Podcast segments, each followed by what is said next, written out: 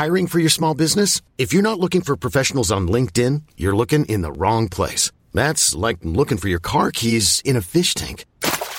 LinkedIn helps you hire professionals you can't find anywhere else, even those who aren't actively searching for a new job but might be open to the perfect role. In a given month, over 70% of LinkedIn users don't even visit other leading job sites. So start looking in the right place. With LinkedIn, you can hire professionals like a professional. Post your free job on linkedin.com slash achieve today.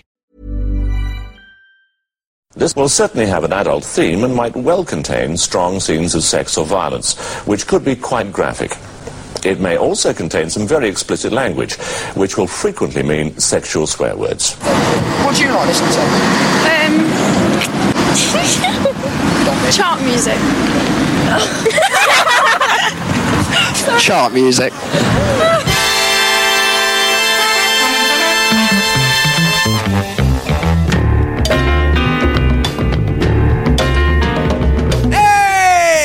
up, you pop craze youngsters, and welcome to part two of episode 69 of Chart Music. Here I am, Al Needham, and oh, look who's over there Taylor Parkes. Yeah, all right. Fucking hell, look over there. It's David Stubbs. How do? Oh, boys, so good to have you back. And I must admit, I am still massively delighted that we invented a brand new game in part one of this episode. This, I believe, is going to set the dinner parties of 2023 absolutely alight. That game, of course, is Pantomime Horse.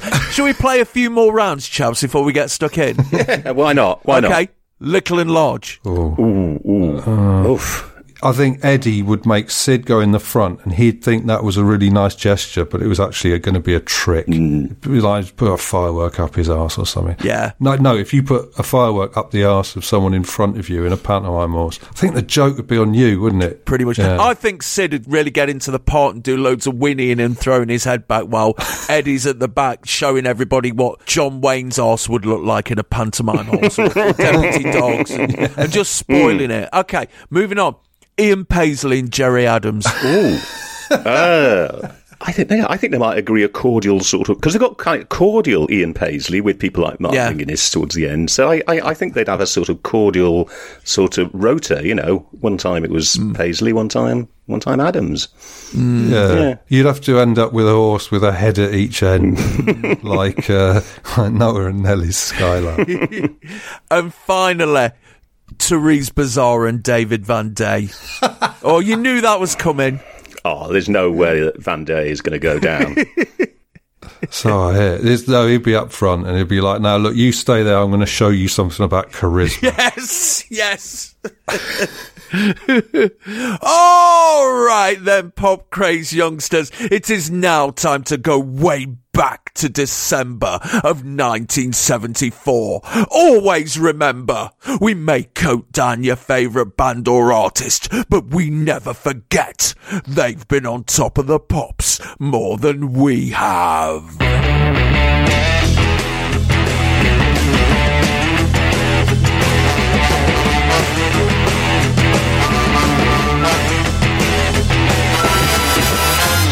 20 minutes past five on Friday, December the 27th, 1974. And Top of the Pops, now into its second decade and officially the longest running pop show in the world, is about to broadcast the final episode of a year fraught with mither.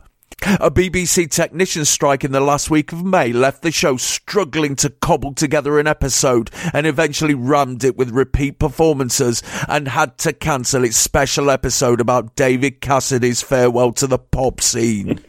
and when the strike solidified into a full on walkout a fortnight later, the show was taken off the air for seven weeks, leaving the pop crazed youngsters turning on their dad's tellies of a Thursday evening and discovering extended highlights and punditry from the World Cup, repeats of Dad's Army, and Are You Being Served? Could have been worse.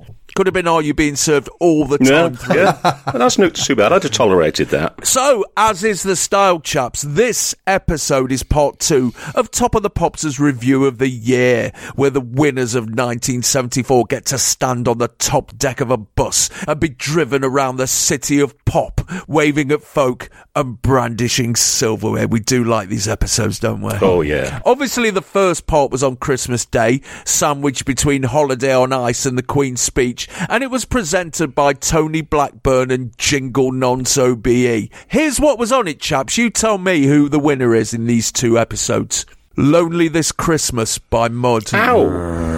Love Me for a Reason by the Osmonds. Mm, Meow. Sad Sweet Dreamer by Sweet Sensation. Ooh. Yeah, yeah, yeah. Pan's people dressed as ballet clowns, for you won't find another fool like me by the New Seekers. Ding dong. Gonna make you a star, David Essex. All right. Billy, don't be a hero by Paper Lace. Well, sorry, Al. Uh, I'm ignoring you. when will I see you again by the Three Degrees? Everything I Own by Ken Boothe. You gay pop reggae. Waterloo by ABBA. hey. She by Charles Aznavour. Give you the days I can't forget. Oh, mm, beautiful regret. Pan's people dressed up all posh for you, the first, the last, my everything by Barry White. And of course.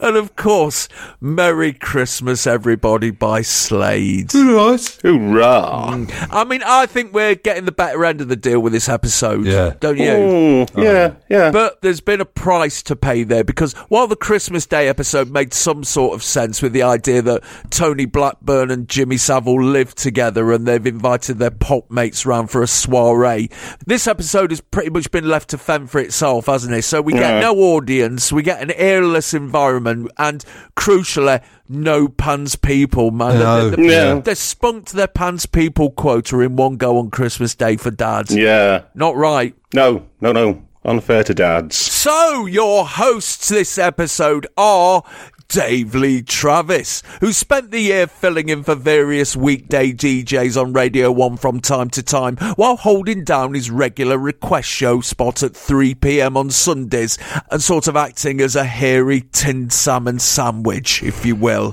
it won't be until 1976 that he holds down a permanent weekday slot, but he's not arsed in the slightest because he's raking in up to £300 a night, £2,600 in today's rubbish money, from his personal appearances in provincial discos, a fee which has no doubt been boosted by his elevation to the top of the Pops talent pool in November of 1973.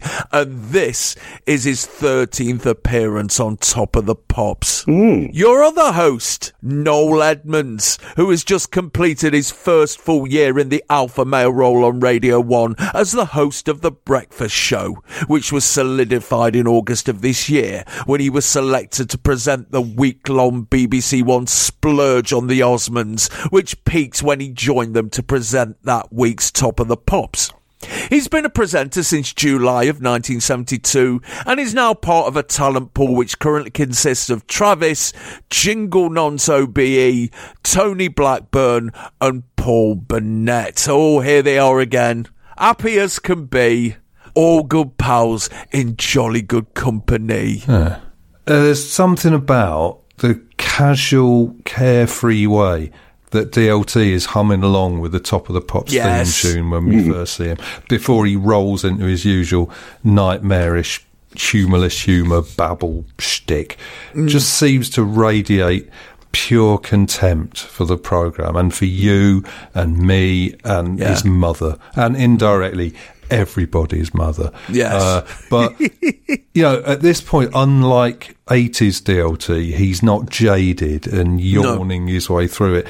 He's full of enthusiasm, which on the one hand is terrible, but on the other, it's still terrible. But the, the only thing that makes him less than 100% repulsive here is that he hadn't yet developed that little spider's web of grey hair up the mm. front of his cunt fro, which would, you know, break through in about 1978 or 79 and complete mm. the skin crawling wrongness because he's more disturbing when he's visually coded middle aged rather than this relative youngster whose overbearing creepiness could, with excessive charity, be written off as youthful high spirits. You know, you mm. could almost think of him here as just another cunt, you know. And the one sense in which Dave Lee Travis is exceptional is that he's not just another cunt. No. He is toxic mega cunt. Mm. He is the cunt of Monte Cristo.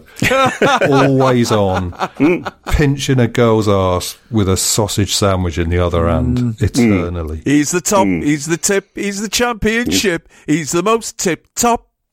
Top, Top cunt. Cunt to end all cunts. Close friends get to call him DLT, but he hasn't got any actually. Where do we start with these two and what they're wearing? I mean, both of them have come dressed for the occasion. Edmonds is sporting a black dinner jacket with a massive black bow tie, which makes him look like he's being savaged by a bat. Uh, and of course, as, as any pop crazed youngster will tell you, he always makes an effort when he's on the programme. Article in the Daily Mirror last week. It's Natty Noel. Noel Edmonds bought a new suit yesterday because tonight he's comparing Top of the Pops. He has a new suit every time he appears on the programme. The kids who watch the show notice these things, he told me. They complain every time I wear the same shirt and tie more than once. With a regular monthly slot on top of the pops, Noel buys at least 12 suits a year. I pay about £30, and I prefer the off the peg three piece suits because they look very smart, he said. And yeah, that was borne out by his adverts that were running at the time for Hepworth's Tailors with Tony Blackburn, you may recall. Yeah. Edmonds always went for off the peg because of his busy lifestyle, uh, while Blackburn opted for made to measure because he was particular. But they both paid the same price of £37.50. So there you go. The way Noel's dressed up here, he looks like young musician of the year. Yes! Or yes, like does. ninth place. You know, he played W O L D by Harry Chapin on the Cor Anglais. it's because he always wore those 70s suits with the big shoulders and Yes. wide lapels, which are not tailored for the puny likes of Noel Edmonds. He looks No, like no, he's no. disappearing into black velvet quicksand here, you know, while his mum looks on proudly. I think he thought the artificial bigness of those clothes would bulk him up a bit, but of course it works the opposite way. It's Mm. uh, Of course. he looks like he's standing four feet further back from the camera than DLT when Mm. actually they're side by side. I mean, I'm a bit of a short ass, and there are photos of me standing next to gigantic bears of men where that also seems to be the case. But then I don't assume the slick, superior master of ceremonies manner of a Mm. Noel Edmonds. I remember your tag team with Giant Haystacks. But you just look at that bow tie. I mean, I actually thought it was a comedy, but I mean, it looks like the kind of bow tie a clown would wear to another clown's funeral. I mean, it's just, it's just ridiculous. Yeah. And I th- actually genuinely thought, oh, this is comedy. No, no, I remember, this isn't comedy. It's the seventies. You know, this, this, this, these aren't intended as comedic parodies of uh, No. of the day of its Moors. Certainly not. Did you know he went to the same public school as Douglas Adams? Really? Whose middle name was Noel, in yet another eerie coincidence. Both of them capable of creating an entire universe out of their own imagination, peopled with uh, fabulous otherworldly creations like Zaphod Beeblebrox and Mr. Blobby. I realised the other day I've now lived longer than one of those people did. And yet achieved so much less than either. Travis, though. Hmm. Oh. oh. Travis has essentially come as a white gollywog, hasn't Yeah, he? that's it. Yes, it's actually a face. It's it's like he's, he's in whiteface of some sort. Yes, yes. actually feel racially offended. Yeah, you're right. Yeah, If Spar or Fine Fare made their own brand of marmalade, he'd be on the front of it, hmm. wouldn't he? yeah, different times, definitely. Yeah, yeah. He's wearing an appalling shiny black hmm. suit with massive silver lapels, and he's teamed that with a dark fuchsia shirt and a white bow bow tie. Hmm. You know those absolutely shit suits that sports personalities wear nowadays? Hmm. Yeah. He's sort of like that. He looks like he's just been drafted in the fourth round by the Tampa Bay Buccaneers, or he's off to a press conference to pretend to be angry at some other boxer in order to sell some more pay per views. Fucking dreadful tailoring. Hmm, hmm. I mean, I think of all the toxins running through the bloodstream of 70s star that sort of coalesce into a boil on the end of the nose of the 70s. And I think this outfit, these glasses, this beard as well, that'd be it. So the obvious question, chaps, we have to return to it. Noel Edmonds, Dave Lee Travis, pantomime horse. Yeah, I think these two cunts can sort it out between themselves. Yeah, yeah. I think they would end up as a hideous push me pull you, hmm. straining in different directions until their skin burst and hmm. frayed, and the kiddies started screaming and crying, and the, the dads would have to get up on stage and get involved again. Just as long as somebody walked on stage and blazing saddle style punched that pantomime horse in the face. I could just imagine a sort of thing, you know, a sort of great tussle when Noel Edmonds' head emerging triumphantly out of the top of the horse's head and then being pulled back down in again by Travis and his head popping out, and so the long evening wears on. I always wanted to go up to Bernie Clifton when he was on his ostrich. Just walk up to him, punch the ostrich in the face, and they mm. both go down. That would be great. anyway, look, allow me to quote from this slim volume here. The top of the Pops Annual 1975. Yes. i.e., the one that would have been in the shops and stockings right now as this episode went out. Oh, oh, I've actually got that, Taylor, right in front of me now. Top of the Pops Annual 1975. It's got a big white number one on a red background. Yeah. And there's three circular image bits off to the sides of Savile, Noel Edmonds, Tony Blackburn. Turning round the back, no DLT on it whatsoever. Oh dear, oh dear. And in the middle, a big picture of the Osmond family, Yeah, of course. which is nice. Well, this particular copy that I've got here is perfectly preserved, but absolutely reeks of somebody's shed, which I think tells its own rather poignant story. God, Um, yeah, so does mine. Anyway, among the features on pop groups, there are also profiles of the top DJs that we, Yes. as Top of the Pops viewers, have come to think of as our extra special friends. Uh, Now, most of these interviews are clustered in one section of the annual, imaginatively titled Top DJs, um, except for the feature on Jimmy Savile, who Oh, yeah. has this kind of early medieval king figure has a much bigger section all to himself written Yeah. in the first person almost as though he'd bothered to sit down and write it himself rather Hmm. than talk down the phone at some hack reporter who's had to go away and assemble this shit into a coherent piece and credit it to Sir Jim. But that's at the start of the annual. That's the very first thing you see when you open it. The typically soothing picture of Savile with the slightly horrifying headline Jimmy Savile, the daddy of the DJs. Yes. What tool? This fucking tool. Um, further in, you get interviews with his serfs, including one with uh, Dave Lee Travis, Oh, yes. which begins like this Dave Lee Travis admits it. I'm a complete loony, he says. An absolute nutcase. I'd do anything for a laugh.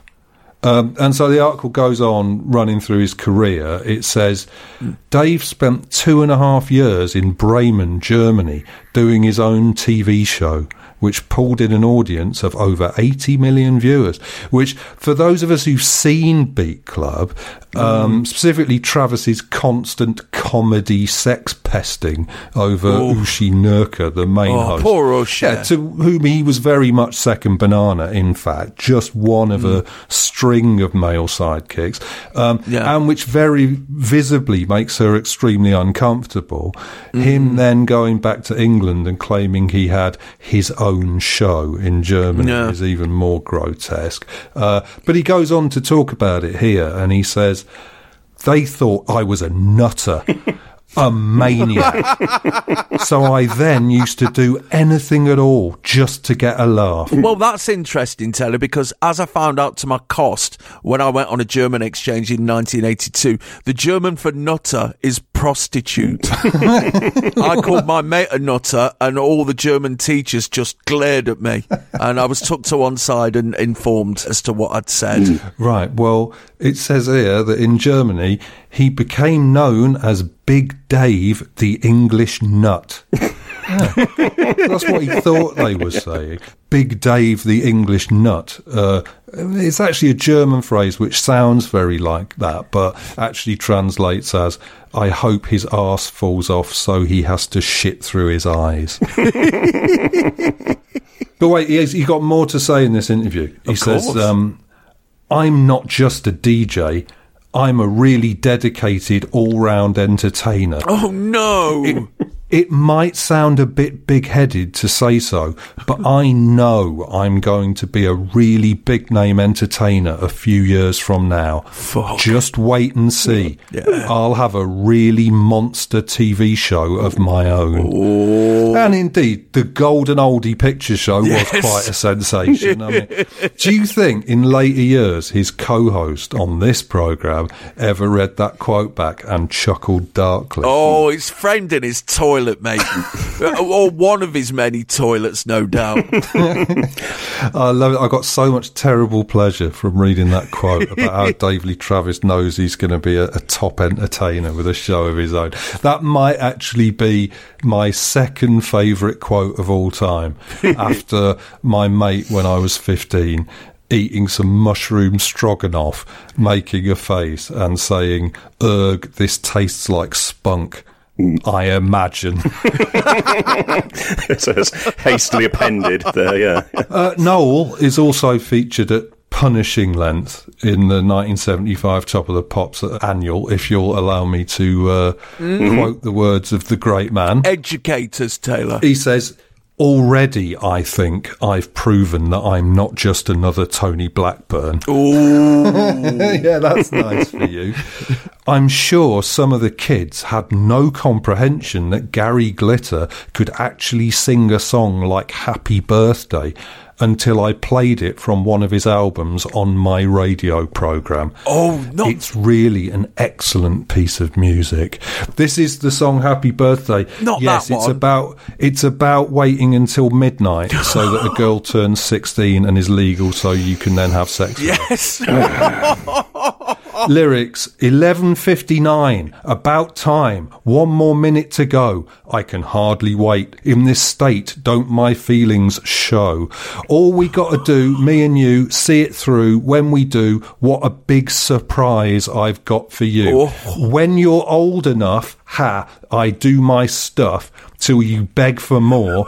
Now the time has come. Have your fun. Bang you come give me some look out birthday baby here i come you're alone almost grown on your own move a little closer Fucking hell. this is like Shaun Ryder writing a song about the day drugs are decriminalised so he can take some.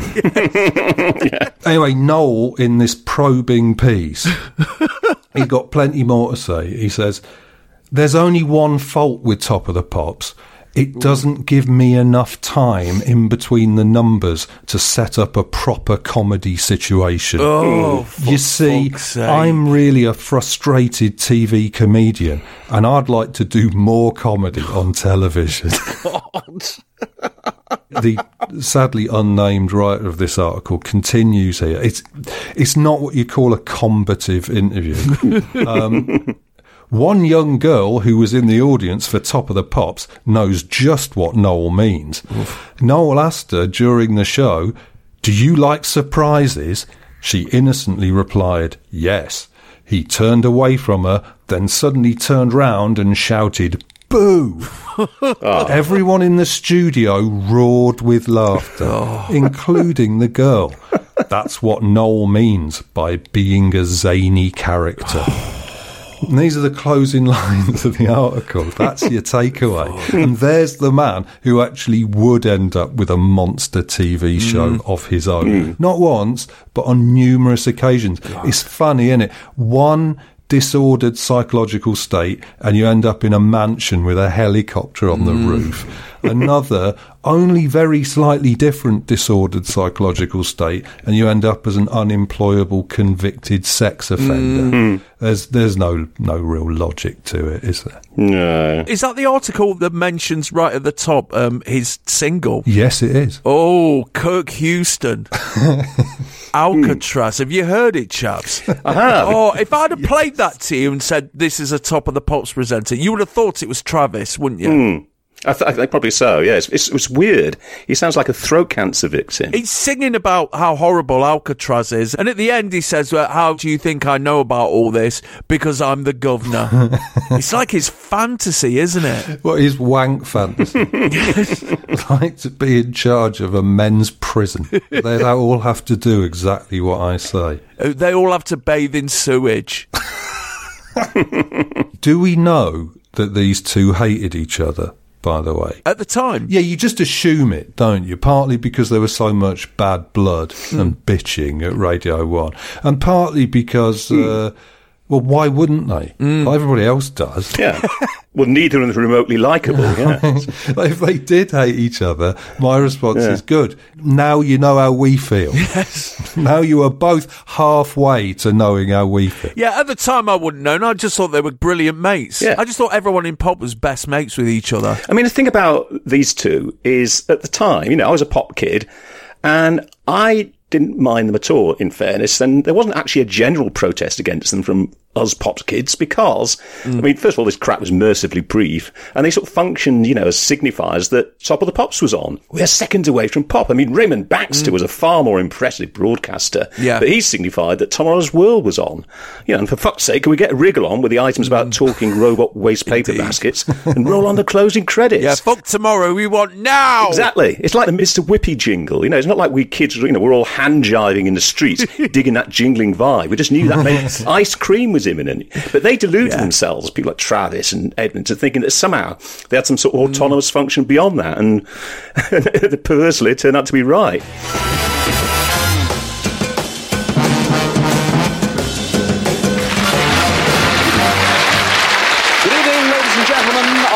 Behalf of your friendly neighbourhood Harry Monster and his colleague Noel Edmonds, welcome to the Christmas edition of Top of I'd the just like to say that I completely concur with the views that have just been expressed. We've Welcome. got to work this together, son. Oh, all right then. Now we've got All a host of right. golden hit records and the artists with them do, on the do, show. we do. So shall we start with The Rubettes. We're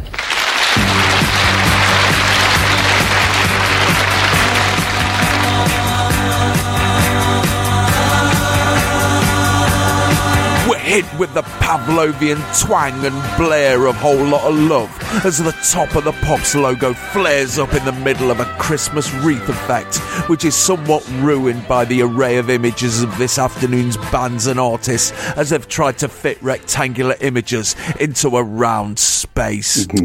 That's replaced by a shot of Travis, seemingly caught unaware at first, but quickly rallying and starting to mime the horn bits of the theme tune. He reminds us that he's the hairy monster and welcomes us to the Christmas top of the pops before being rudely interrupted by Edmonds in vintage BBC announcer mode. After a bit of 15% passive, 85% aggressive banter, they hold out their hands in an introductory fashion to welcome the first act on stage, the Rubettes with Sugar Baby Love. Born in Rhyl in 1941 and Liverpool in 1943 respectively, Wayne Bickerton and Tony Waddington were members of the Pete Best Four in the mid-60s, who went on to form a songwriting partnership when the band split up. Although they wrote nothing but a heartache for the Flirtations in 1968, the hits eluded them throughout the sixventies, and they settled into providing filler for the likes of the Brotherhood of Man, Barry Ryan and Inez Foxx. But when Bickerton became the head of A&R for Polydor UK, they began work on a rock and roll musical and realised that one of the songs they'd knocked out, this one, had definite hit potential. After rounding up a collective of musos to knock out some demos, the songwriters initially intended to enter this tune in that year's Song for Europe, but then offered the song to the hottest new mock and roll band in the country, Showaddywaddy, but they turned it down flat. And after their second choice, Carl Wayne knocked it back. They went back to their demo band and offered it to them on the condition that they formed a band. Only two of them took up the offer, but no matter. A few ring rounds to jobbing musos later, the Rubettes were formed. They were immediately signed to Polydor and the single was put out, and it did absolutely fuck all for six weeks, despite non-stop badgering of Radio 1 and Robin Nash from Polydor promo chief Tony Bramwell, the Beatles Artie Fufkin. but then, on April the 24th, 1974, Robin Nash was informed that his booking of Sparks to perform This Town Ain't Big Enough for the Both of Us in the studio was off because he'd assumed that they were British, only to be told at the last minute that they weren't, they hadn't joined the Musicians Union, and they didn't have a promo film or out. Staring aghast at the three minute gap in his episode, he called Bramwell and told them if he could get the Rubettes into the studio by 7pm, they'd get their break after ringing round, sending taxis out across the country, and ordering in 12 sets of flared white suits and matching caps from a boutique on the King's Road because they didn't know the measurements of the band, they made their first ever appearance on the show, and a week later, Sugar Baby Love entered the charts at number 27. The following week, it soared 25 places to number two, and the week after that, it deposed Waterloo by ABBA to assume total dominance of Pop Mountain. Fucking hell, what a story, chaps. Yeah, yeah. The power of Top of the Pops, eh? Indeed. Question for the panel and the pop craze youngsters listening. What was the first number one single that made you angry about it being there? Because I've got to say, it was this one for me, ah. which is absolutely mental. Because there was far worse songs than this, but but even then, as a child, I could rationalise the likes of "Long Haired Lover from Liverpool" or "Welcome Home" becoming the most successful song in the country. It just felt right. But I remember seeing this on Top of the Pops and, and absolutely hating it because it was too slow and too high pitched, and they all looked like dads. And then I was in the playground one afternoon, and I got into a huge argument with a lad there who told me that this had just got to number one, and I absolutely refused point blank to believe him and accused him of being a lie because it just couldn't be number one when there was a sweet record knocking about, and they were nowhere near as good as a sweet. And getting done and uh, having the teacher have a word with me to stop accusing lads of lying, and then watching Top of the Pops the next day and finding out that he was actually number one. Yeah. Couldn't believe it. So fucking angry. I'm getting angry now just I tell thinking you, about getting it. aerated, yeah. I mean, I'm less militant about this song now, but God, it still annoys me. Yeah, for me, it was probably. Um, I think there's maybe a false memory, but I think it was Dawn as it tie yellow ribbon. Oh. simply because Sweet were kind of roaring up the charts with Hellraiser.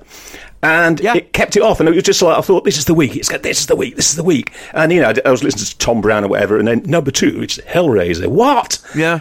I was distraught. I, you know, I was crying like a twelve-year-old French boy. You know, um, it was, you know, it, it really was. I was on holiday at the time, and I was absolutely, you know, it, it blackened my mood for, um, you know, a, a good hour or so. It really did. Yeah. yeah. And I felt thwarted. I don't think I ever got angry about it as a kid, Mm. but so the first record I can remember getting angry about getting to number one is also the last one, Right. Which was that record by Lenny Kravitz. Oh, goes, God, yeah. I wish I could fly into the sky so very high, like a dragonfly.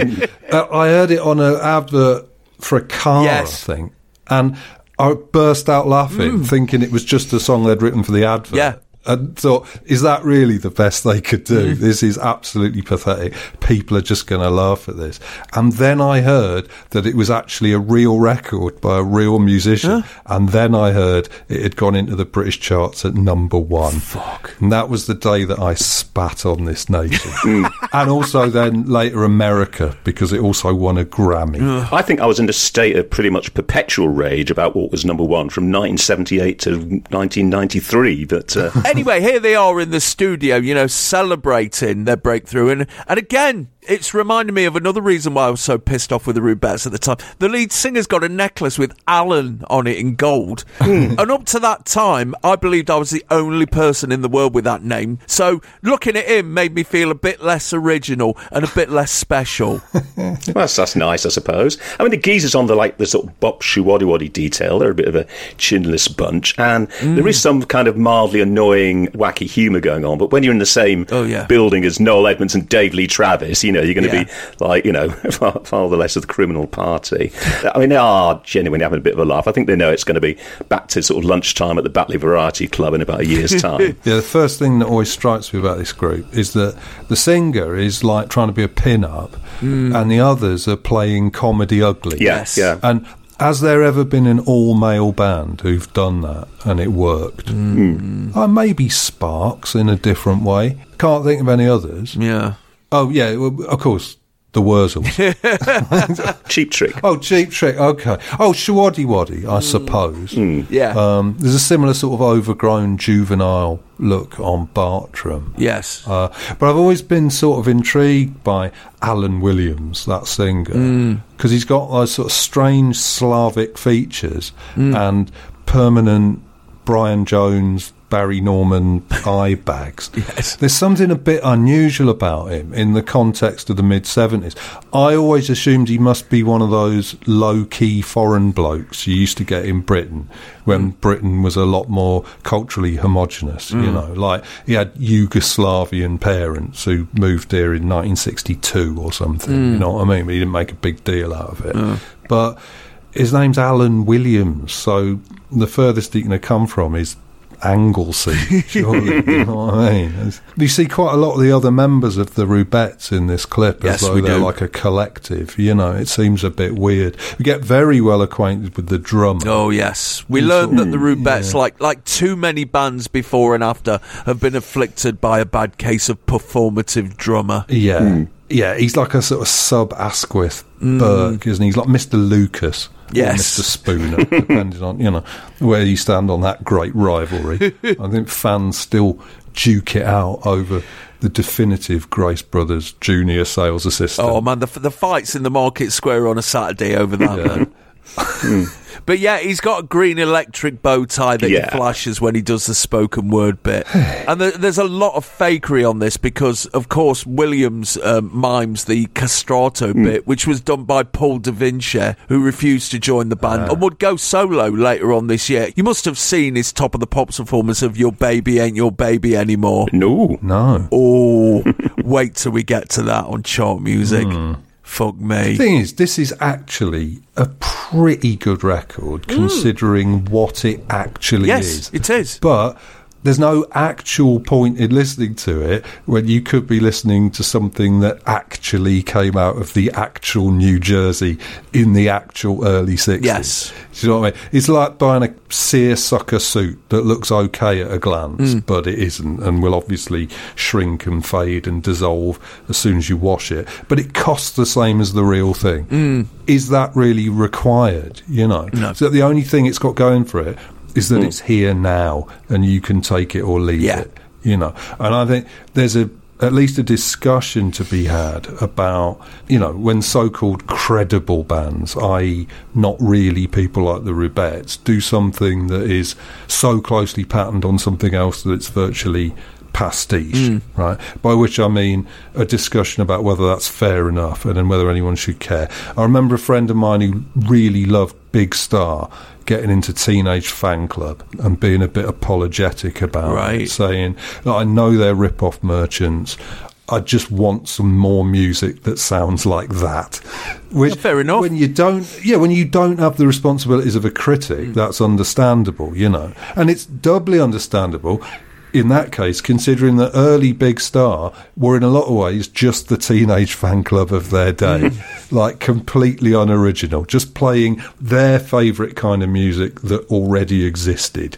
But I think if what you're doing is heartfelt pop songs, which are at least aimed towards the emotions, you can plausibly argue that there's always room for more of them in any style. Mm. You know, you don't necessarily require the shock of the new. Yeah. But when it's music like this, which might be designed to create feelings, but it's not about personal emotional expression, then a very derivative record feels a little bit more like a forgery, mm. you know, because you feel like if an idea of their own had occurred to them at any point during recording this, uh, they would have excluded it mm. Because that would have complicated the Yeah. song to Yeah. the detriment of what they were trying to achieve. Clearly, they are part of that general thing that's going on at the time. You know, the attempt to sort of replicate the spirit and the style or whatever of, like, I don't know, pre-Beatles music, rock and roll, etc., etc. Because hmm. things have kind of slowed up a bit culturally. It's almost like the first postmodern moment in some ways. But at the same time, they are quite 70s in their attire. I mean, you know, they've got their hmm. shirt collars are peeping right over their shoulders, you know, so they don't go for the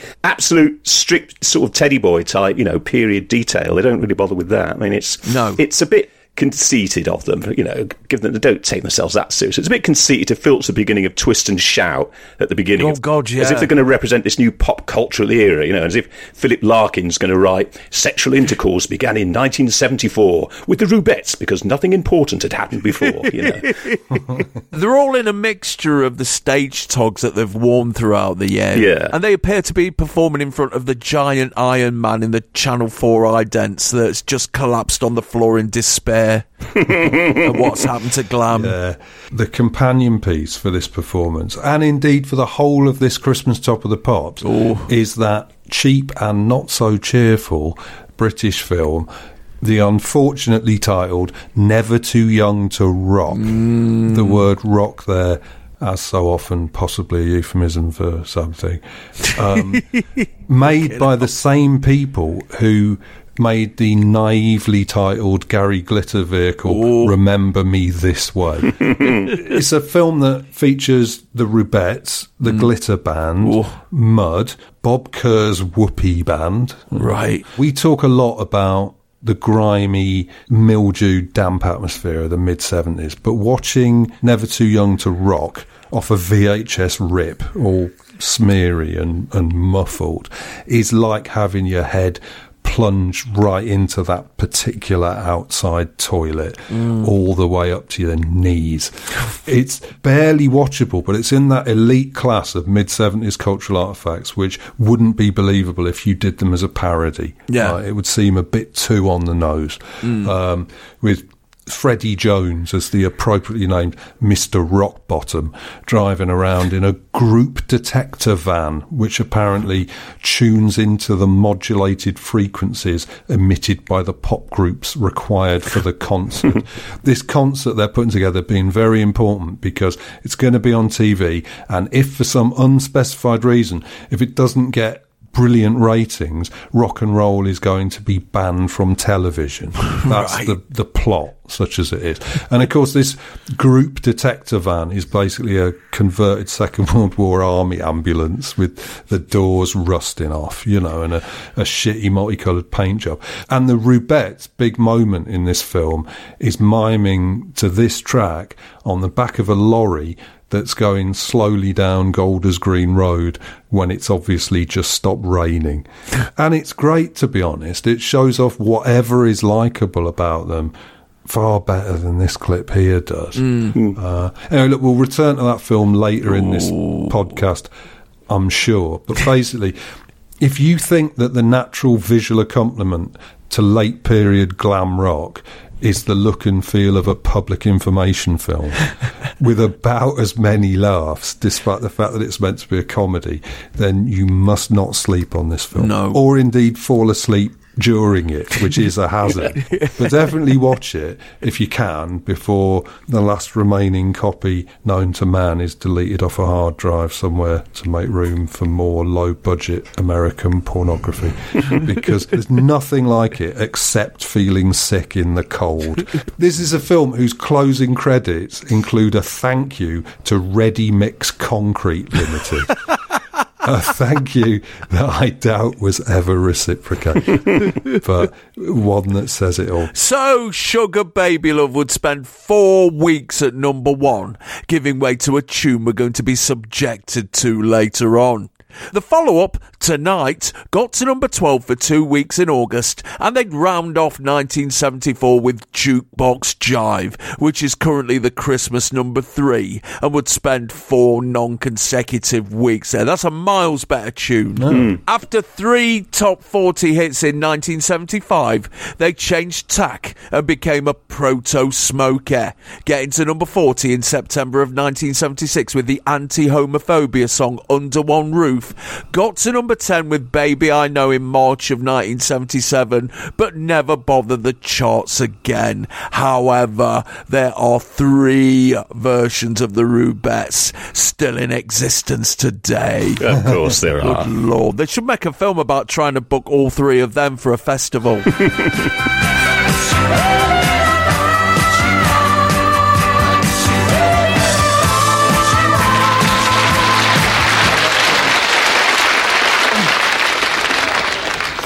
There it was, the Rubettes for you there, lad. Oh, my arms. Oh, All the way through there. It's a long record, isn't it? Certainly is. We've got the sound for you John Denver and his song. And what song? No, John Denver and his song. It's And what song? No, it's You fill up my senses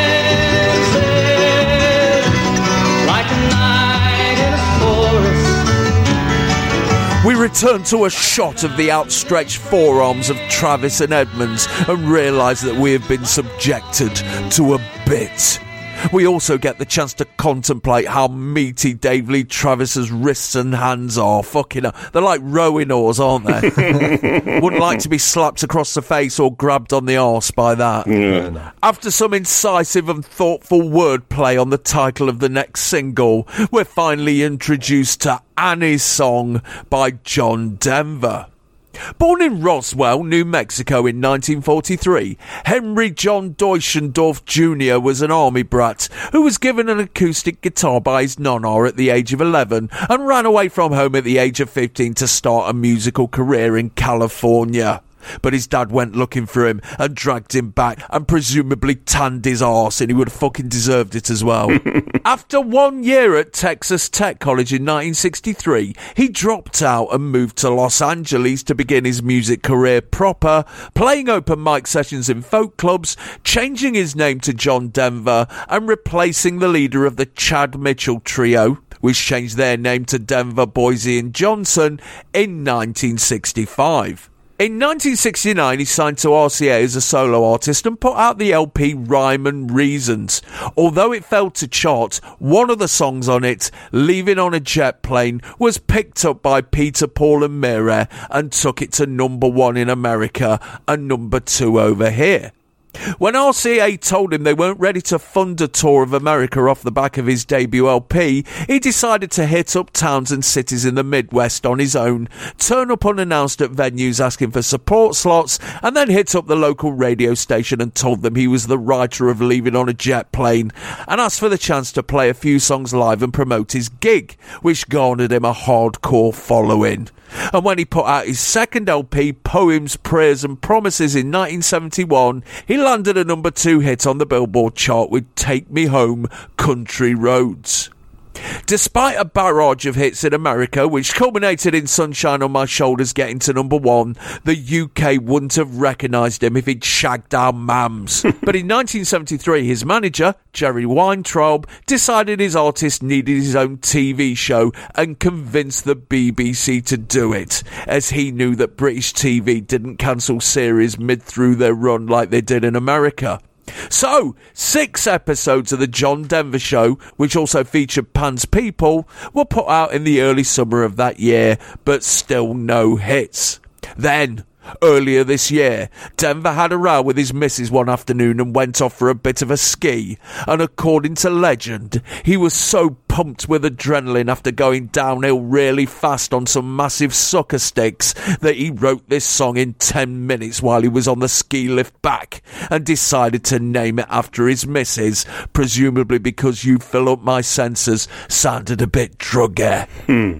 In mid August, when it had already been and gone as the Billboard number one, Annie's song entered the chart at number 37 and started a two month pull up the charts until it knocked Kung Fu Fighting by by Carl Douglas off number one.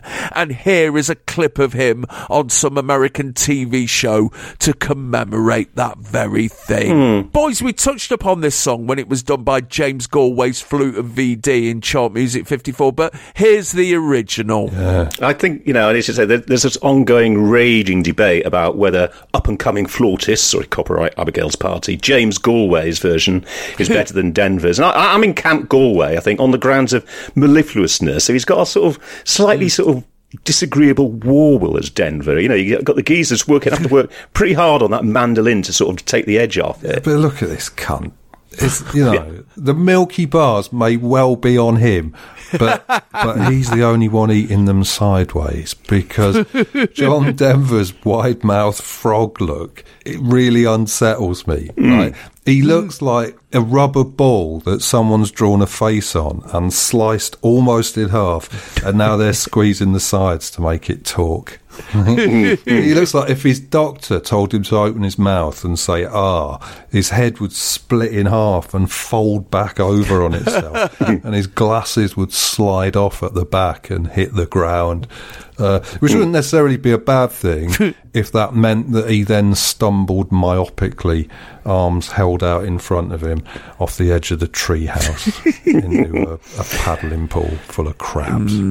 Hmm. I mean, he is, he is pretty much zippy in a wig and glasses, isn't he? Yeah, Yeah, There's some of it- uh, It's actually strangely cybernautic. Really, there's a bit of a Commander Data vibe about him. It's as if his lips Yeah, are made yeah. from the same material as his face, and his hair looks weirdly silvery, like it's some sort of fine, you know, synthetic fabric that's been generated by a microchip in his skull. It's a Like Bleep the Space Boy. yeah, yeah. Very odd, very odd indeed. Hmm. What surprises me, I mean, is the story of like how it's composed. You know, I mean, it's sort of at breakneck speed because this is one of those breather songs. You know, one song in, we have to have a breather. Yeah, piss break. Well, definitely piss break because it doesn't have any velocity about it at all. Back then, when I was twelve, you know, my bottom lines were fast is good and slow is bad. And the weird thing is, retrospectively, actually, pretty much all of the slow stuff was poor. I, I, I reckon it's not like guys and gals and one and only Nick Drake was popping up in 1974. I mean, you know, you did have exceptions. I did like "I'm Not in Love" by 10cc, and I admit, mm. you know, that the Carpenters had a very mysterious effect on me. But generally, the slow numbers to me, they weren't just a change of pace. They just seem deliberately, consciously designed to dampen down the teenage rampage, you know, to deny Yes. the velocity of youth and exuberance and try and reassert the timid innovation of, you know, the pre rock and roll years.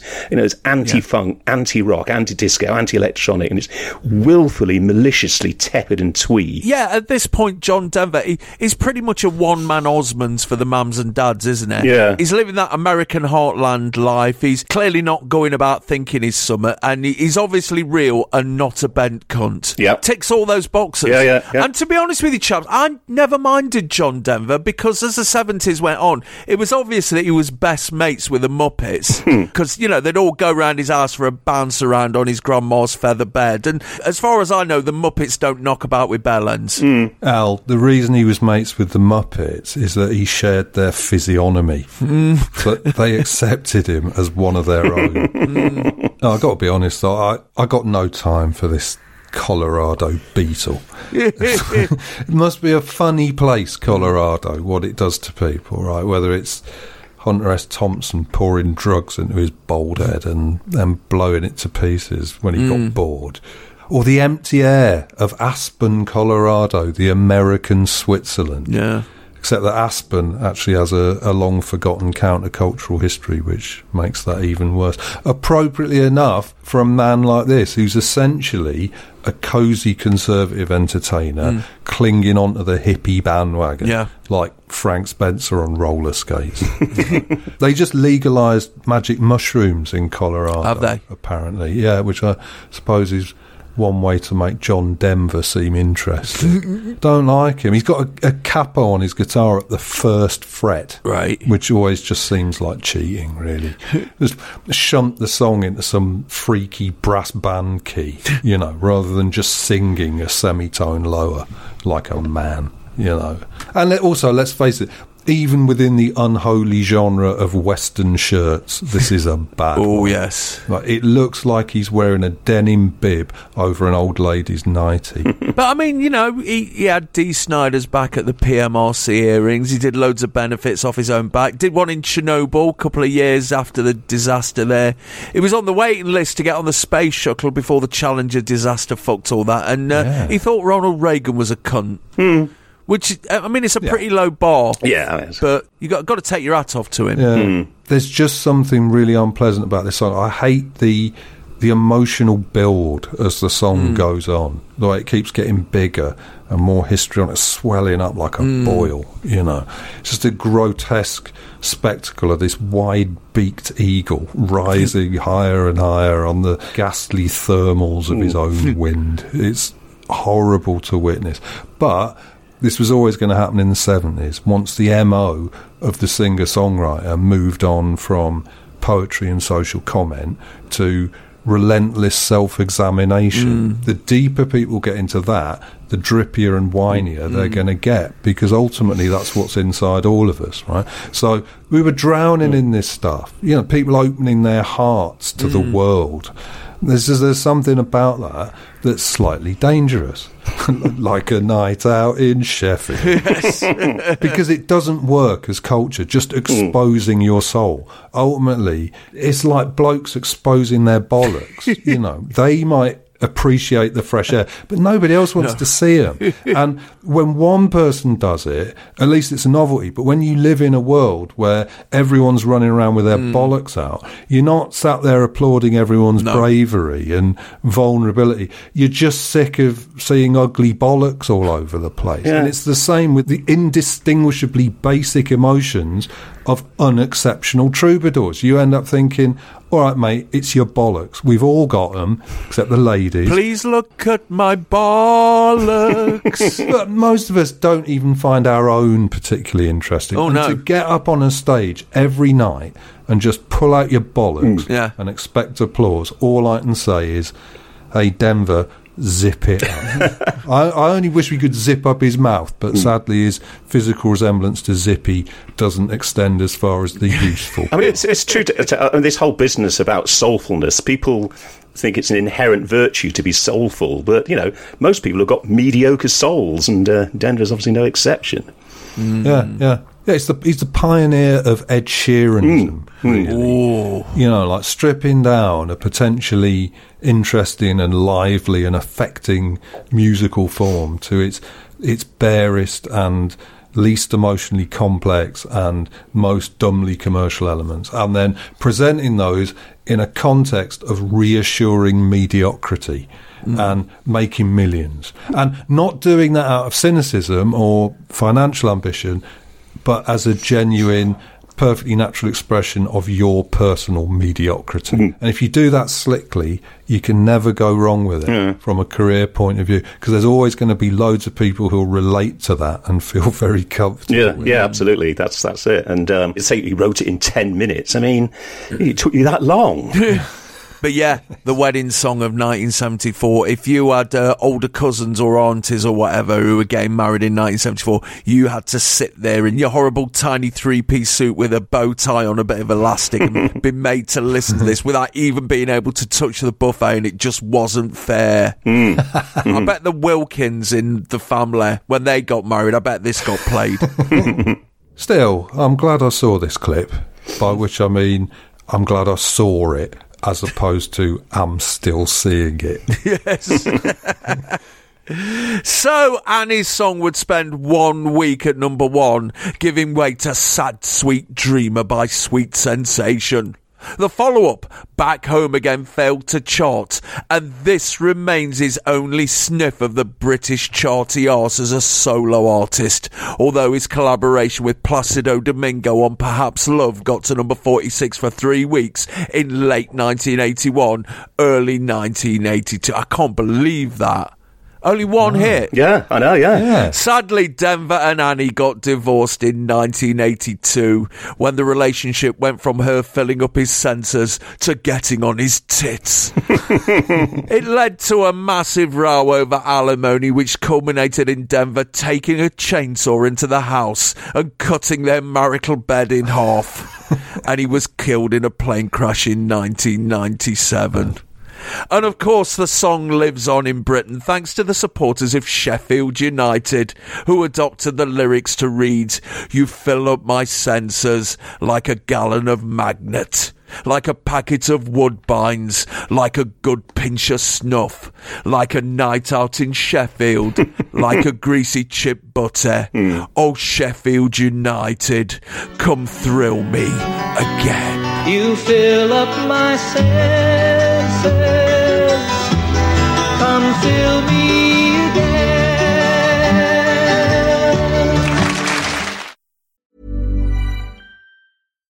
Hi, I'm Daniel, founder of Pretty Litter. Cats and cat owners deserve better than any old fashioned litter. That's why I teamed up with scientists and veterinarians to create Pretty Litter. Its innovative crystal formula has superior odor control and weighs up to 80% less than clay litter.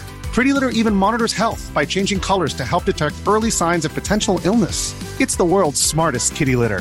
Go to prettylitter.com and use code ACAST for 20% off your first order and a free cat toy. Terms and conditions apply. See site for details. I'm Sandra, and I'm just the professional your small business was looking for. But you didn't hire me because you didn't use LinkedIn jobs. LinkedIn has professionals you can't find anywhere else, including those who aren't actively looking for a new job but might be open to the perfect role, like me. In a given month, over 70% of LinkedIn users don't visit other leading job sites. So if you're not looking on LinkedIn, you'll miss out on great candidates like Sandra. Start hiring professionals like a professional. Post your free job on linkedin.com slash achieve today. Oh, fantastic. That, of course, is the sound of John Denver. That long time, he finally made it to the top. And the story all about Annie, who, of course, is his wife. Lovely sounds of Annie's song. 74, a great year for Alvin Stardust. He's here on top of the pops with his jealous mind.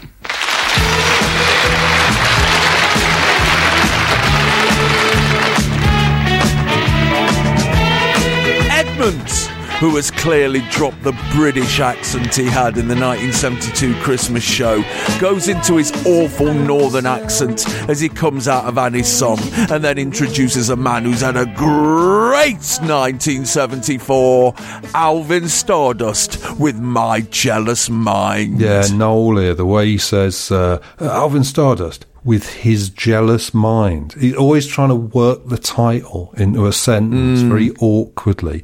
And I hate that when anybody does it, most of all when it's Noel, just because of the creak of it. And he does it all the time. He's like, um, this is Donna Summer and she feels some love. Uh, uh, this is Can and they want some more. It's a petty peeve, but to me it's excruciating. And half the time, it doesn't even fit with the actual lyrics of the song. It's like, here's Uh. Chris de Burgh, and he is the lady in red. Edmonds, it's just one of those people that thinks that accents doing voices in itself denotes humour. You don't have to try any harder than that. We last chanced upon the king of the Mansfield Delta in chart music number three when he took My Coo Ca Choo to number two in December of 1973. This is the follow up, but it's also the first Alvin Stardust single which the former Bernard Jewry has actually sung on, instead of having to mime to the vocals of Pete Shelley, who has settled for just writing and producing from here on in. It entered the charts at number 22 in the middle of March, then soared 19 places to number 3, and a fortnight later, it knocked Devilgate Drive off the top spot. And here's Alvin and his mates returning for an encore performance. Oh, Alvin, you're always welcome on Chart Music, Duck. I mean, you have to ask, you know, is Shakin' Stevens shaking Alvin? I don't think Stevens comes anywhere close to the majesty of Alvin Stardust. I- I agree. It's weird because Alvin Alvin Stardust has basically got to be the Alvin Stardust in My Cuckoo, which was actually somebody else entirely. He's trapped in this role, but oh, what a role, and he plays it so well. I mean, it's fair to say that he said 99.99% of what he had to say in My Cuckoo, but even Mm. so, you know, he's he's got that kind of you know, Ian McShane vibe about him that's very pleasing. Mm, of course, very much so. And of course, the glove lives on in the rock expert as well, you know, so, Yes. you know, we cannot forget, definitely. And this is one of the great forgotten number ones of the 70s, isn't it? Yeah. You know, as we pointed out in that episode of Chart Music, everyone assumes that My Cuckoo was his biggest hit, but no, it's not. It's this. Yeah, and this record must have come as a bit of a shock to his fans. Mm. Like they'd heard my Cuckoo and they thought they had this guy pinned down. Yes. Yeah, well, forget that. but this is how you bring rock and roll into the 70s, isn't it? You know, screaming guitar, meaty drums, uh, and a front man who's clearly too old for this sort of thing having a moody cavort. Yeah. It's Mm. fucking brilliant, man. Yes. As before, he's in his all black leather rig out with matching gloves and a big chunky ring, and his pompadour's been puffed out even more, and his sideburns are even beefier. The, the overall look is that he's being skull fucked by a baby chimpanzee, isn't it? Bummer chimp. Imagine coming home from school one day and you open the door and your Ted Dad's in the living room cosplaying as Diana Rigg. this is the look, isn't it?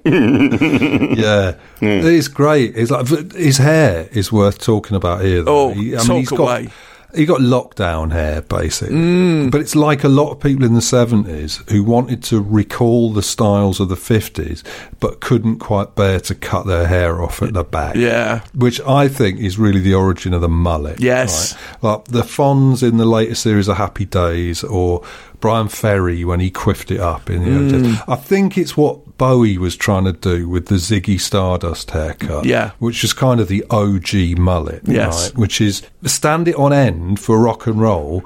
But without being so hopelessly square as to leave your collar visible. Mm. So you get this terrible halfway house. You'd see a lot of 70s guys not fully committing to the quiff because they'd been growing out their hair since 1964 and they just couldn't bear to chop it off. No. And also, I think they were possibly worried that someone would see them from the back and think that they had a short back and sides, like hung up old Mr. Normal. Mm. So you end up with this half and half, which really combines the worst of both, you know. Yeah. Or it's for weekend rockers who want to have the long floppy hair in the week for urban camouflage and then just quiff it up on special occasions. No, no, no, no. This lack of commitment has a cost, Mm. and the cost is you're gonna look shit. It's kind of yeah. It's it's sort of a hybrid. It's like it's like the um you know the Sethifties.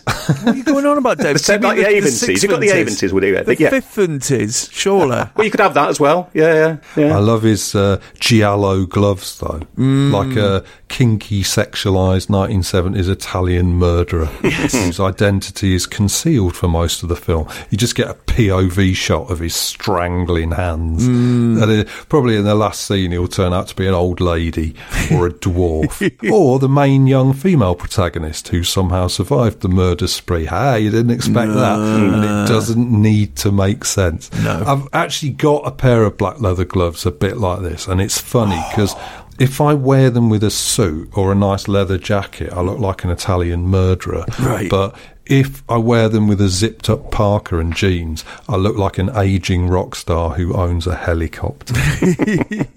I like both those. But the main difference between the performance of Mike Cuckoo and this one is that his band have changed. You know, gone are the egg and chippers in the scoop neck pink t-shirts, and in their place are younger lads in less durable and luxuriant black rig outs. Yeah. Looks good. The thing, Yeah. I think there's a sort of theme actually running throughout this episode of like this sort of the backing musician, stroke session musician, whatever, kind of just having a bit of a laugh. Really, they're just strumming away on these bog basic piss easy chords. You know, they, they hmm. probably could do a note for note of Ritchie Blackmore on "Sweet Child of Mine" if they'd been asked to. But you know, this is hmm. this is the gig that they get. You know, and, and you think that like in a way, you know, people talk about post punk and the intensity of post punk, and I think that comes from the fact that the players they're having to concentrate furiously on getting every change right. You know, but you know, these hmm. these guys they can just swish away or grin or even play pat a cake mid song. You know, but there's kind of Yes. a vibe running through this. It's a very end of term feel, Very isn't end it? of term, and it's almost like a cultural Yeah, end they of should term. have played Crossfire. yeah, while yeah, Alvin was carrying yeah. on. Yeah, it's, it's it's got a cultural end of term feel as well. Yeah. Although Alvin does come really close to clonking the keyboard player in the teeth with that oh, mic stand. Yeah, oh, yeah, yes, He does a little comedy jab. Mm. Just look how skilled Alvin is. What, what mic standsmanship? You know, there's Yeah. none of this Oh, Ponzi Freddie Mercury Arthur Stan bollocks. He just sees this chunky mic stand and he just hoiks it up and then points it at the camera and twirls it. And then he holds it in one gloved fist so he can point at his jealous mind. Uh, then he uses it as a claw to ensnare his pianist like he's trying to win him in a fairground. and once again, that pianist is hunched over awkwardly and not deploying the Alexander technique and is therefore paying for it right now. Yeah, yeah. But fucking hell, worth the price, I think. I think maybe the, the keyboard player's being punished for having his white underpants sticking out the top of his black ice skater bell bottoms Yeah. at the back, which lets the side down a bit. Although actually, I looked closely, it might not be. That might actually just be his skin. Um, Yes. He is one of those unhealthy looking 70s blokes, even with that helmet of blonde hair that makes him look like he's trying to save his sweetheart from Matthew Hopkins. But no, to my mind, this is a fucking tune. Yes. Uh, and what, what a welcome relief from the, the last two songs we've had. This episode has officially begun here with Alvin. yes, Christmas has officially begun. Mm. This, of course, chaps, is taken from his debut LP, The Untouchable, which came out late last year, and it's inspired me to turn to a book which is currently residing in bedrooms right across the country, the 1975 Music Star Annual. Oh, or, Hey. Ah. as always, the cover delivers a snapshot of the stars of the day. So we get Donny Osmond, Noddy Holder, Elton John, Suzi Quatro, David Cassidy, and Gary Glitter. But inside is a penetrating interview with Alvin, which I'd like to share with you right now. Headline How to Touch Mr. Untouchable. I am the untouchable. No one is allowed to get close to me.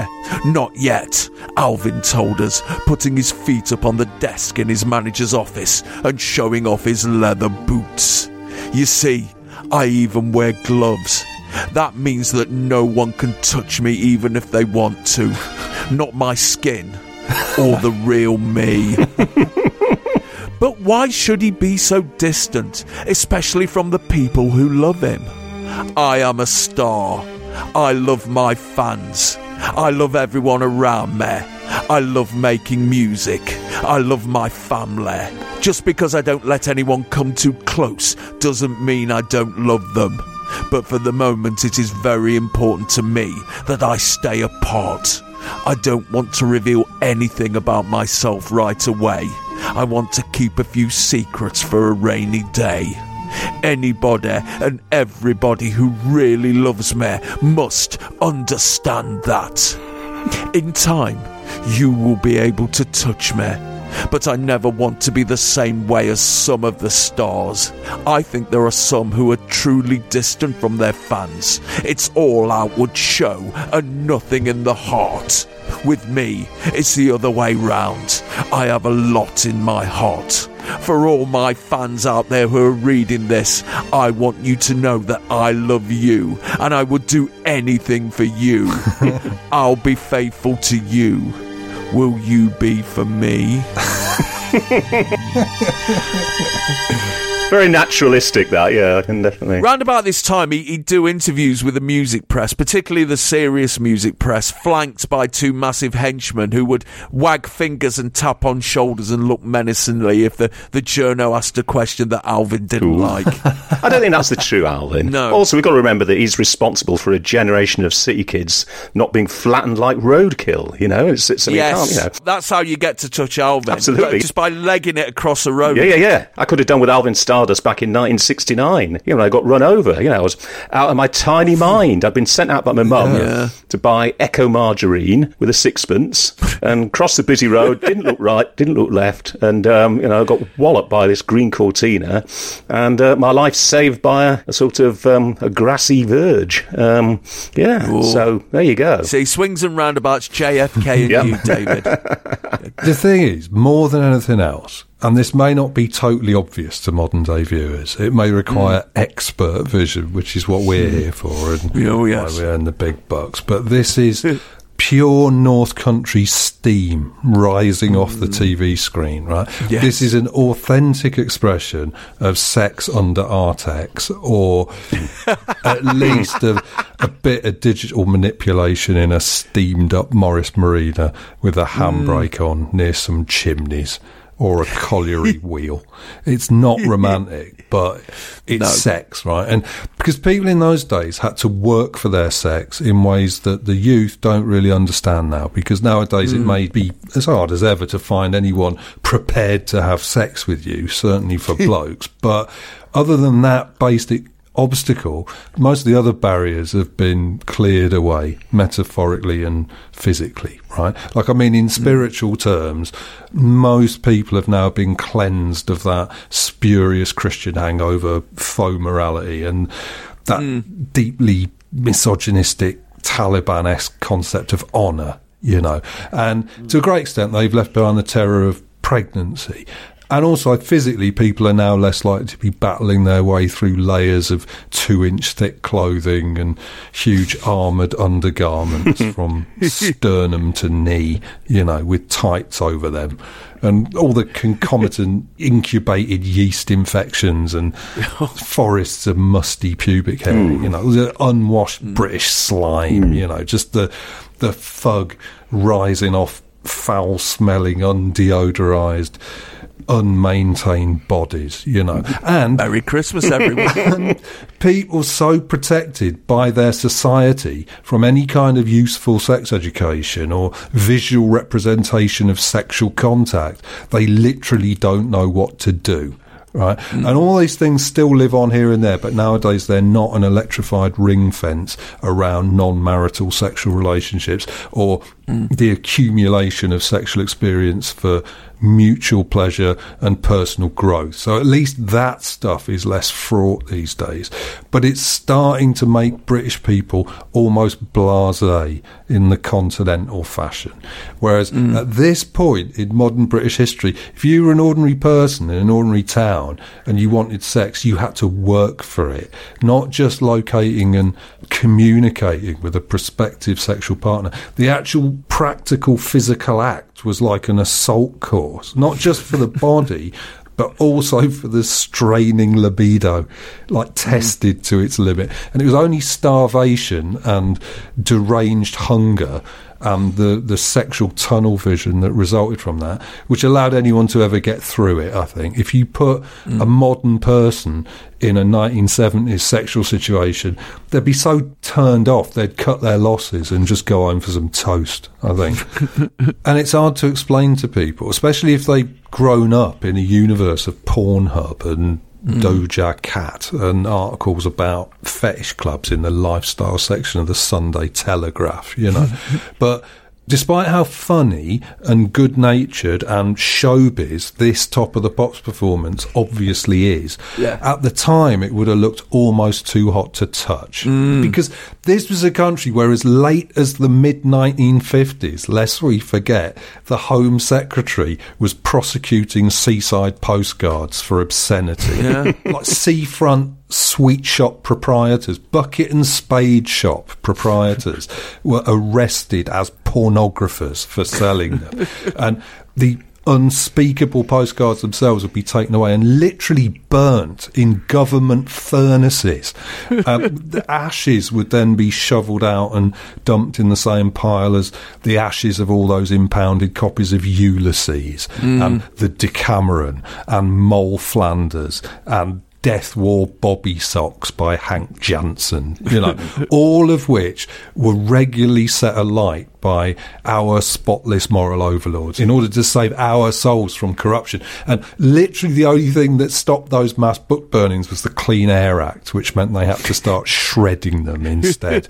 and in what was basically still that country, this was practically hardcore pornography. You mm. know, in 1974, a lot of men, or at least men who were not fortunate enough to be in the Rolling Stones, would have to gulp and run a finger around the inside of their shirt collar mm-hmm. at the slightest glimpse of cellulite. you know, mm. or the gust of wind up a miniskirt provided them with a, a quick flash of old cotton drawers sagging round the backside. Blokes would just spontaneously ejaculate, you know.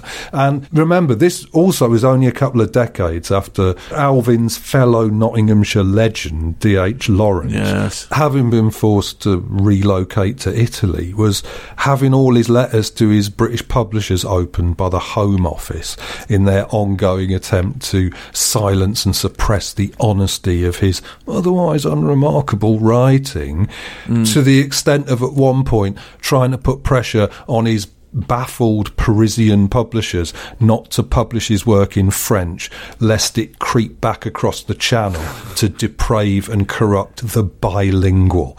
This is where we were as a country, right? And this, 1974, this is a time when local councils, which were always cobweb covens of weirdos and crusty old misfits, as they still are, mm. had de facto control over cinema censorship at the local level and would exercise that control so enthusiastically that, according to James Ferman, the former head of the British Board of Film Classification, oh, yes. at this time, West Yorkshire was the most heavily censored region in the English speaking world, Right. including apartheid South Africa. Fuck. And meanwhile, Mary Whitehouse and oh. Cohorts were were insisting that despite all this, we were all submerged in filth, and hmm. these laws needed to be further tightened up very severely at the cost, or as they would see it, the benefit of turning a historically lewd and vicious country into a silent fascist theocracy. As if that were Britain's natural state and everything else was a perversion. And hmm. In this very year, 1974, the police had seized more about the language of love, which was an only mildly exploitative Swedish sex education film, which had been passed with an X certificate by the GLC, Right. but which the police independently decided to seize and prosecute as an obscene article after two plainclothes policemen went to see it in a West End cinema, despite being told as they went in by the shuddering old woman in the ticket office, I don't know why you want to see that film. It's just sex, sex, sex. she even puts it in her mouth. Uh, but this determination to keep Britain in a state of arrested development sexually and psychologically and to close off all those avenues of self expression and that connection with our own essential humanity and to deny British people by law the opportunity to understand that sex is the only kind of everyday pleasure which doesn't ultimately feel empty and temporary and worthless in the face of crushing capitalist routine. And does make almost any life seem worth living. And crucially does show up the hypocritical morals of the old British establishment as twisted and dangerous and ultimately evil. That determination to deny us all of that was so great and for various reasons considered so important and such a high priority that cases like that were rushed before the courts while actual sex crimes and large scale sexual abuse were frequently not prosecuted at all. Yeah. And in a lot of cases offenders were protected from prosecution to preserve the spotless image of the British establishment so that it could continue to moralise mm. and forbid. And in this context, Alvin Stardust's attempts to do authentic raunch English style with only the flimsiest sheath of humour mm. and silly bugger pantomime are really something. And Yeah. obviously, no cultural commentator at the time looked at this and thought, fucking hell, what we've got here is a pop-tastic reincarnation of D.H. Lawrence. and we would laugh if they had, because that's stupid. But it's not quite the stupidest thing you could say about Alvin Stardust. It really isn't. And on these grounds, I also have new respect for Lisa Goddard. You know what you could have done with, I suppose, at this stage is for Alvin Stardust to have sort of fronted a campaign for the sexual highway code, mm. going into bedrooms, hey, you know, doing it wrong. Hey, you out of your tiny mind? Just walking in, Yeah. you got like you see all those seventies bedrooms all mm. done out in Brentford nylons, Yes. flock wallpaper, and all those big coffin wardrobes. the door just flies open. Hey, you! Big yes, point. but yeah, Sixpence is Elvis. Fuck it, he really set the template, didn't he? Oh, hmm. yeah. Because isn't this the year, Taylor, that Eli Culberson came over from America? Oh. And pretended to be Elvis in Heathrow Airport. Oh, God. And went on liftoff with Ayshea and performed the most obscene Elvis impersonation ever. Yes. With some fucking girl guide sitting at his feet. Yes. Oh, fucking Oh hell. man, you must see that clip, Pop Craze youngsters. It's incredible. Oh, yeah. Put, yeah, video playlist. So, Jealous Mind would spend one week at the top, deposed by Billy Don't Be a Hero by Paper Lace. Fucking hell, Nottinghamshire, the cradle of pop. the follow up, Red Dress, would get to number seven in May. You, You, You made it to number six in September, and he'd finish off his most prolific year with Tell Me Why, becoming this week's number 16. Sadly, diminishing returns set in rapidly in 1975, and the wheel tappers and shunters circuit beckoned, but he'd roar back in the early 80s with three top 10 hits, and he died in 2014 at the age of 72. I wish I could have interviewed Alvin Stardust. Oh. Mm. Have you seen that massive long interview with um, someone from Cherry Red Records on YouTube? It's fucking brilliant. It is, isn't it? Yeah. It's just captivating. Oh, he's such a nice bloke. It's just my jealous mind. Blame it on my jealous mind. It's just my jealous mind. Stardust for you there, and Jealous Mind. Well, at this point in the proceedings, oh, forgive this by the way, we decided as it's sort of Christmas that we'd have it in stereo. The other speaker's in the kitchen. Where are you? This is George McCrae, Rocky Baby.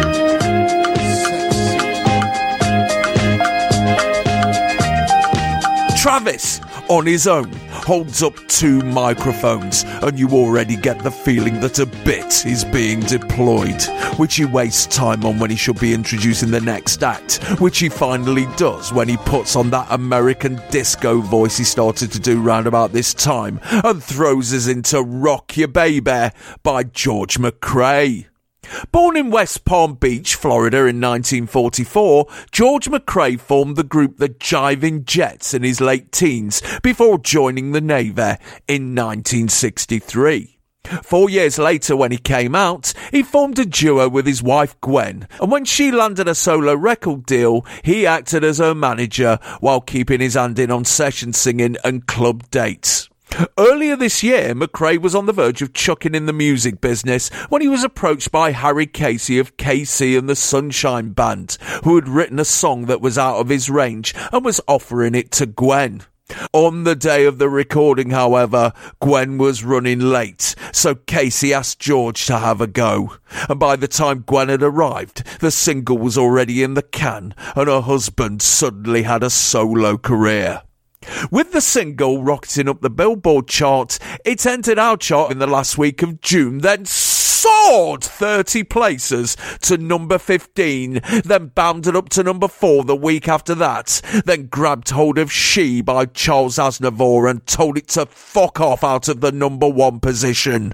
And here is the man himself. And chaps, after crossing the Atlantic and freezing his bollocks off in this frigid husk of an island so close to Christmas, how do the BBC treat him? Like shit. Not only is he having to perform on a set that's been encrusted with big emerald pyramids, which makes him look like he's been shrunk down and been imprisoned in a quality street tin by someone who likes everything bar the green triangles, but the opening sequence is George saying, sexy mama, or some such, then a Christmas cracker which pans up to a turkey carcass with some holly on the top and a carving knife rammed into it, hmm. which has been placed off to the side of him, and, and he's expected to sing in front of it. Hmm. Why? Why? I ask. Yeah. Hmm. yeah, that turkey with a carving knife in it, like it's had a visit from Alvin Stardust. you know, POV shot dubbed with heavy hmm. breathing and Italian hmm. prog rock. Yeah.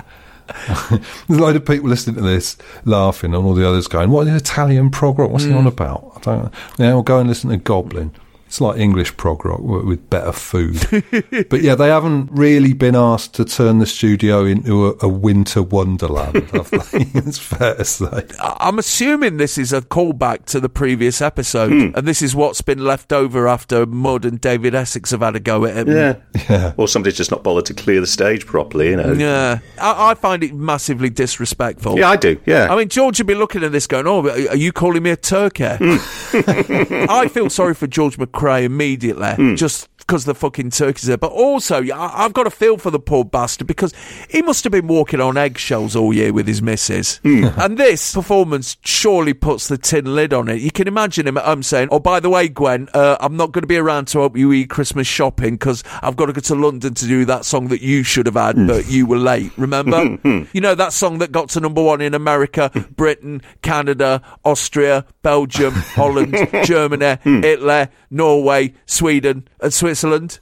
See you on Christmas Eve, Doc. It's great. I like, like it now. I liked it at the time. Hmm. It's just the effortless superiority. I mean, it was something like this, it's like Pele coming up against Terry Darracott or something. Hmm. Although, in this particular version of Rock Your Baby. Well, yes, yes, uh, there is that. Yeah. Yeah, I mean, it's, it's famous for being one of the first songs to employ a drum machine, but not in this version. But this is the top of the Pops Orchestra in mid de evolution. Mm. Like we've seen that they went on what would now be called a journey. Yes. From backing Stevie Wonder and the Jackson Five and keeping up with them. Yeah, not disgracing themselves to just a few years later essentially just randomly honking and squawking while Deniece Williams was trying to sing a God, song. yes. And I suppose this is sort of halfway through that transformation, you Mm. know, sort of hovering a little above Butlin's standard. you Yes. know. I mean, it's not as bad as their attempts to play Jamaican music. No. As seen on me. any top of the pops performance by a solo reggae singer, Mm. where the backing is not so much Sly and Robbie as Ray and Nobby.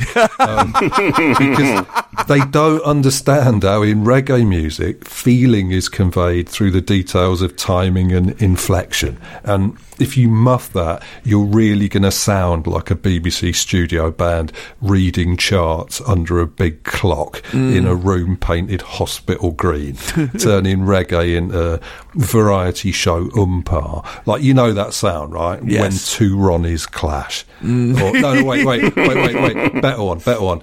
L.E. Scratch Perry. and although soul music was never exactly their friend either, No.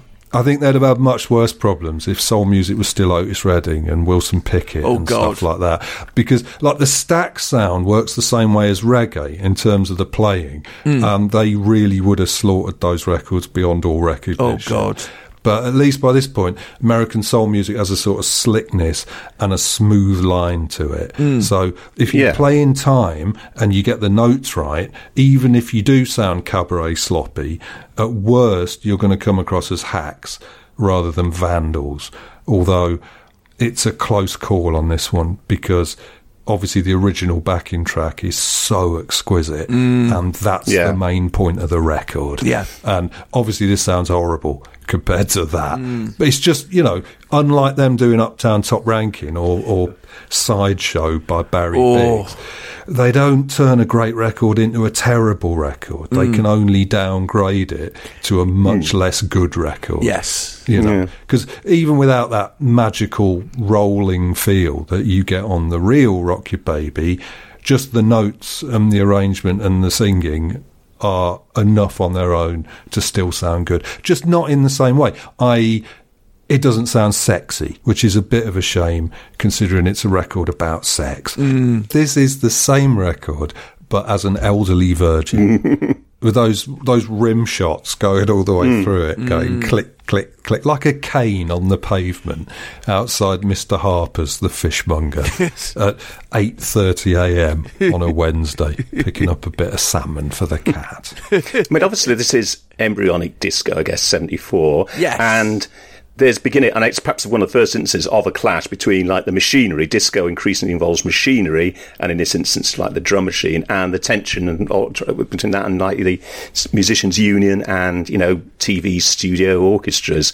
Uh, the culmination for me of that is um, there's footage somewhere of like Donna Summer doing "I Feel Love," and of course they haven't got the kind of Moroder backing. They've just got this kind of TV studio audience sawing furiously away on their violins to kind of simulate that kind of sequencer effect. And uh, yeah, it it's not great. He wasn't the first one to use a drum machine. There Oh, yeah. was, you know, Sly Stone used a drum machine throughout There's a Riot Going On, and uh, Mm, Shuggie course, Otis used it, and uh, of course Timmy Thomas.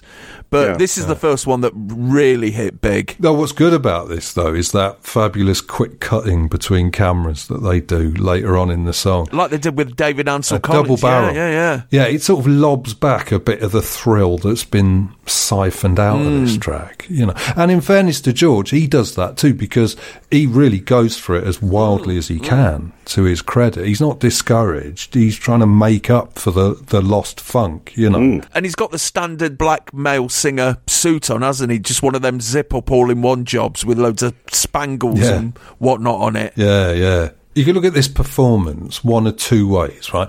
Either it's the amazing, very arguably one of the top 10 singles of the 70s, Rock Your Baby by George McCrae, being desecrated by Mm. hacks, with George McCrae right there to Yeah. witness it, like a, a 17th century traitor having his entrails pulled out and held up in front of his face before he dies.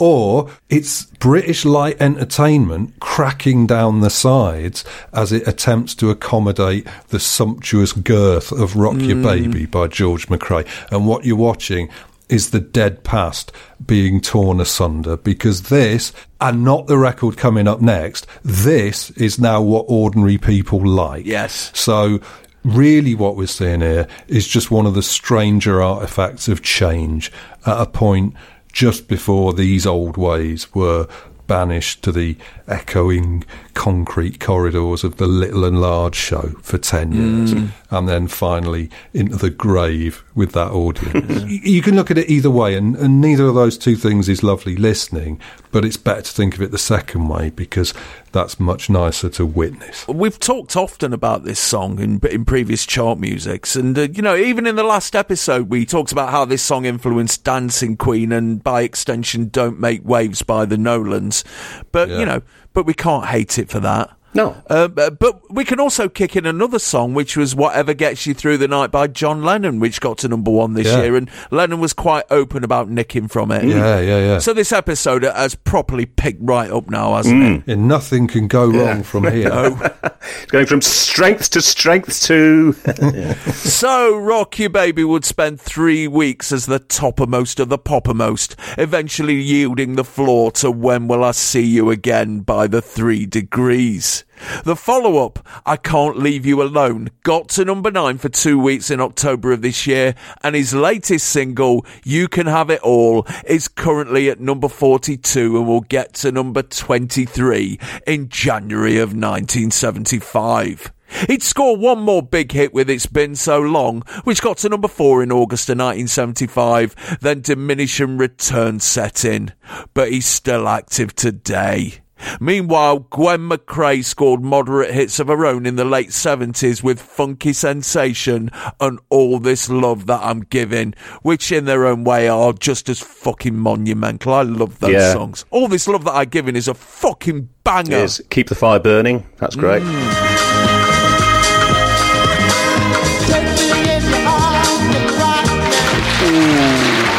And on that note, Pop Craze youngsters, we're going to step back, catch us breaths, and come back hard tomorrow for part three of Chart Music number 69. Always remember, if you're sick of being edged by us and you want it long and hard in one big go without any rubbish adverts, patreon.com slash chart music, money down the G string. All right, and Pop Craze youngsters, on behalf of Taylor Parkes and David Stubbs, this is Al Needham, and you are staying pop crazed.